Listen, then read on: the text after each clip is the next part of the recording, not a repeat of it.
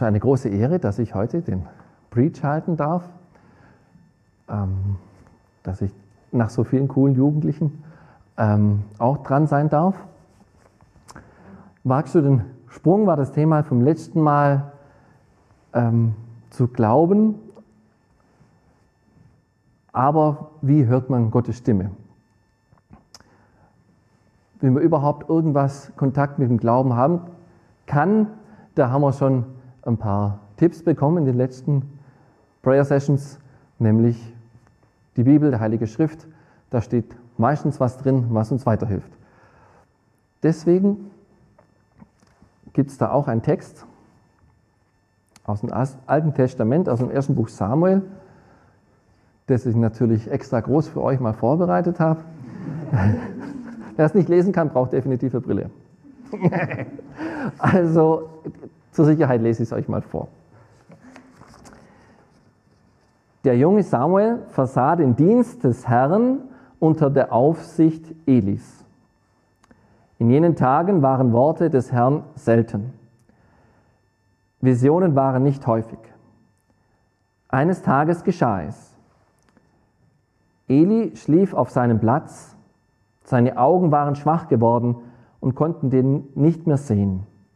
Die Lampe Gottes war noch nicht erloschen und Samuel schlief im Tempel des Herrn, wo die Lade Gottes stand. Da, lief der Herr, da rief der Herr den Samuel und Samuel antwortete, hier bin ich. Dann lief er zu Eli und sagte, hier bin ich, du hast mich gerufen.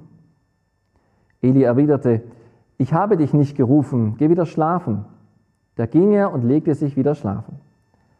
Der Herr rief noch einmal, Samuel, Samuel stand auf und ging zu Eli und sagte, hier bin ich, du hast mich gerufen. Eli erwiderte, ich habe dich nicht gerufen, mein Sohn, geh wieder schlafen. Samuel kannte den Herrn noch nicht und das Wort des Herrn war noch nicht offenbart worden. Da rief der Herr den Samuel wieder zum dritten Mal. Er stand auf und ging zu Eli und sagte, hier bin ich, du hast mich gerufen. Da merkte Eli, dass der Herr den Knaben gerufen hatte. Eli sagte zu Samuel, geh, leg dich schlafen. Wenn er dich ruft, dann antworte. Rede, Herr, denn dein Diener hört. Samuel ging und legte sich an seinem Platz nieder. Da kam der Herr, trat heran und rief, wie die vorherigen Male, Samuel, Samuel. Und Samuel antwortete, Rede, denn dein Diener hört. Also, was kann uns diese Bibelstelle sagen?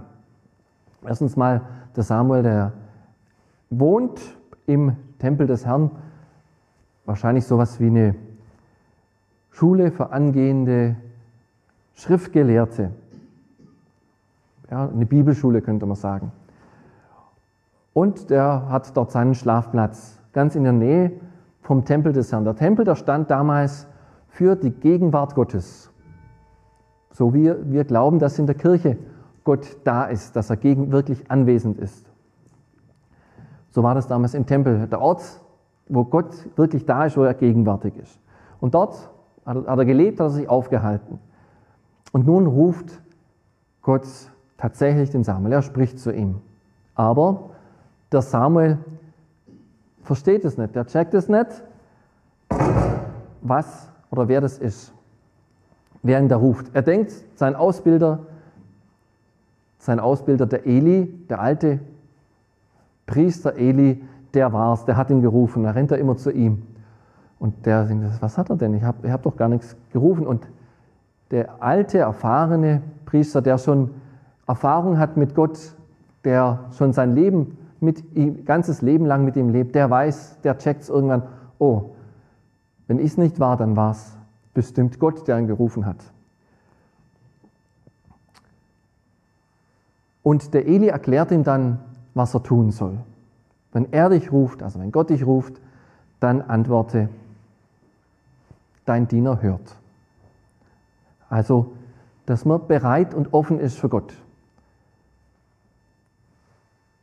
Und jetzt kann er Gott tatsächlich hören oder das hören, was er ist er bereit, das zu hören, was Gott ihm zu sagen hat. Nachdem er sagt, dein Diener hört. Das heißt, er sagt, jetzt gehöre ich dir, stehe dir zur Verfügung, jetzt darfst du mir was sagen. Also er gibt ihm die Erlaubnis, sozusagen zu ihm zu sprechen. Was heißt das jetzt für uns? Oder was könnte es für uns bedeuten? Also was wir brauchen. Wir brauchen sowas, wie der damals Samuel hatte, den Tempel. Also die Gegenwart, seine Gegenwart. Das ist mal das Erste, dass wir uns in seine Gegenwart begeben. Natürlich ganz intensiv in der Kirche, uns überall begegnen. Es gibt Berichte von Menschen, die ihn auf einer Party äh, erlebt haben, dass einen Eindruck hatten, Gott spricht jetzt zu ihnen, was gar nichts äh, eigentlich mit ihm zu tun hat. Oder auf einmal ähm, merken sie, da ist was. Also, es braucht seine Gegenwart. Und es ist gut dazu, sich seiner Gegenwart zu öffnen und die zu suchen, Gott eine Chance zu geben, also seine Nähe, seine Gegenwart zu suchen. Und dann, der, diese Stimme, die zu ihm gesprochen hat, die hat der Eli nicht verstanden, äh, der Samuel nicht verstanden, weil er es noch nie gehört hatte. Genauso wie ihr vielleicht, wenn ihr eine Sprache hört, die ihr noch nie gehört habt, was macht er dann? Google Translator möglicherweise. Oder es gibt tatsächlich jemand, der die Sprache kann. Denn er fragt, ey, kann ich mal sagen, der hat mir was geschrieben auf, auf Arabisch, äh, du kannst es doch, könntest mir das mal übersetzen. Also, wir brauchen einen Übersetzer. Wer kann so ein Übersetzer sein? Also jemand, der die Stimme schon gehört hat, die, der schon Erfahrung hat mit Gott, der ihn schon erlebt hat. Also andere Jugendliche, die schon länger auf dem Weg zum Glauben sind, die, die kann man, von denen kann man sich an die Hand nehmen lassen, von denen kann man was lernen, wie man Gottes Stimme hört.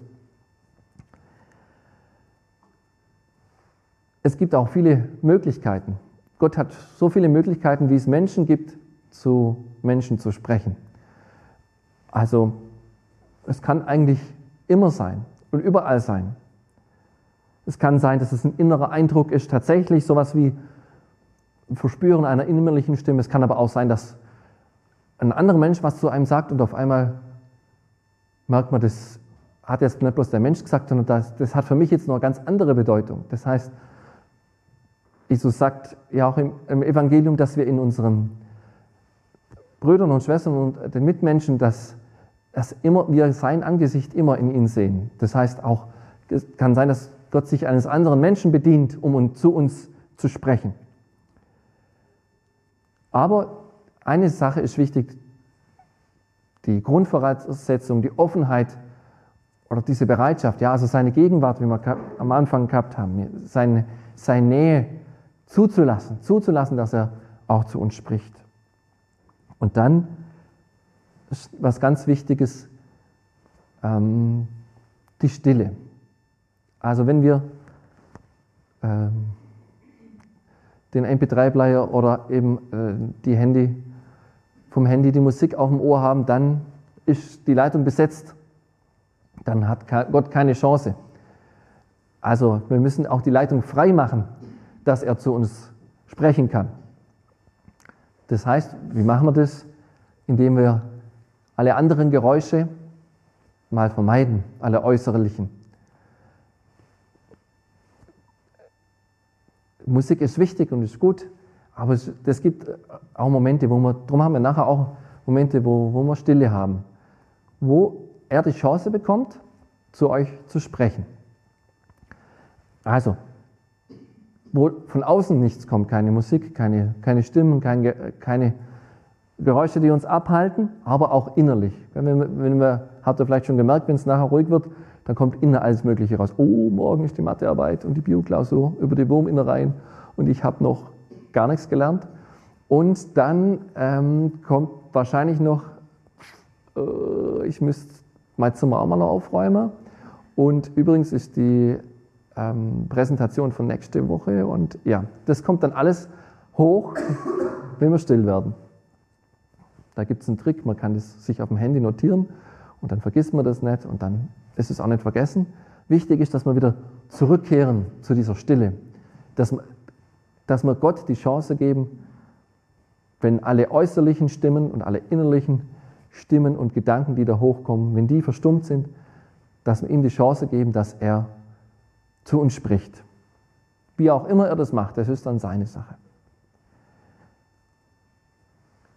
In der Bibelstelle, da war es ein alter Priester, ich weiß nicht, vielleicht bin ich das in euren Augen auch. Darum möchte ich einfach von euch, möchte ich euch von mir ein bisschen erzählen, wie das bei mir war. Mir ging es immer so, wenn ich gerade vor dem Allerheiligsten, wenn, so wie wir es nachher haben werden, wenn Jesus, wie wir glauben, der da wirklich ist in, der, in diesem goldenen Gefäß, in der Monstranz, in der kleinen Scheibe Brot, die in der Wandlung aber verwandelt wurde. Mir ging es immer so, wenn ich, wenn ich bei verschiedenen Veranstaltungen, so ähnlich wie heute Abend, dabei war, da, da ist immer was passiert. Ich kann das nicht beschreiben. Zum ersten Mal war das, da war ich mit anderen Jugendlichen auf einer Wallfahrt und da war auf einmal so eine Stimme da, das ging um also meine Berufungsgeschichte. Möchtest du mein Priester werden? Also ich weiß nicht, wie das kam. Auf einmal war das da. War es so ein Gedanke oder war es eine Stimme? Auf jeden Fall war dieser Satz da. Und der kam immer wieder. Gerade wenn ich vom Allerheiligsten, wenn ich zur Ruhe gekommen bin, wenn ich in die Stille gekommen bin. Es hat mich nie losgelassen. Aber es war immer eine Frage. Möchtest du? Nicht, ich habe in meiner Weisheit beschlossen, aus der Wolke mit viel Blitz und Donner, und wenn nicht, kommst du wirklich in die Hölle? Nein, es war immer die Frage, möchtest du? Das ist ein Anbeten Gottes. Er wird uns nie zu irgendwas zwingen, was wir nicht wollen. Also eine, eine sanfte Stimme oder ein, ein sanftes Fragen. Und es kam immer wieder, diese Frage. Er hat mich nie losgelassen, nie in Ruhe gelassen war auch nicht immer da, aber immer mal wieder kam das hoch. Und so, das hat mir geholfen, dass ich irgendwann meine Entscheidung treffen konnte, dass ich tatsächlich Priester geworden bin und heute vor euch stehen darf, wofür ich sehr dankbar bin. Also, was brauchen wir? Wir brauchen, um die Stimme Gottes zu hören, seine Gegenwart. Die dürfen wir suchen. Seine Nähe, auch zu Hause, immer mal wieder Vielleicht in, in der stillen Ecke von eurem Zimmer, vielleicht gibt es da eine Ecke, wo ihr ein religiöses Gegenstand habt, ein Kreuz. Es hilft uns, uns zu konzentrieren und diese ganzen anderen Stimmen von außen und von innen wegzulassen. Dann brauchen wir auch jemand, der uns das übersetzt, was wir vielleicht erleben. Jemand, der schon Erfahrung hat. Ein Google Translator für die Stimme Gottes. Und vor allem die Stille dass er die Chance hat, überhaupt zu uns zu sprechen. Und ich darf euch einladen, das einfach mal auszuprobieren und Gott die Chance zu geben, weil er hat euch viel zu sagen.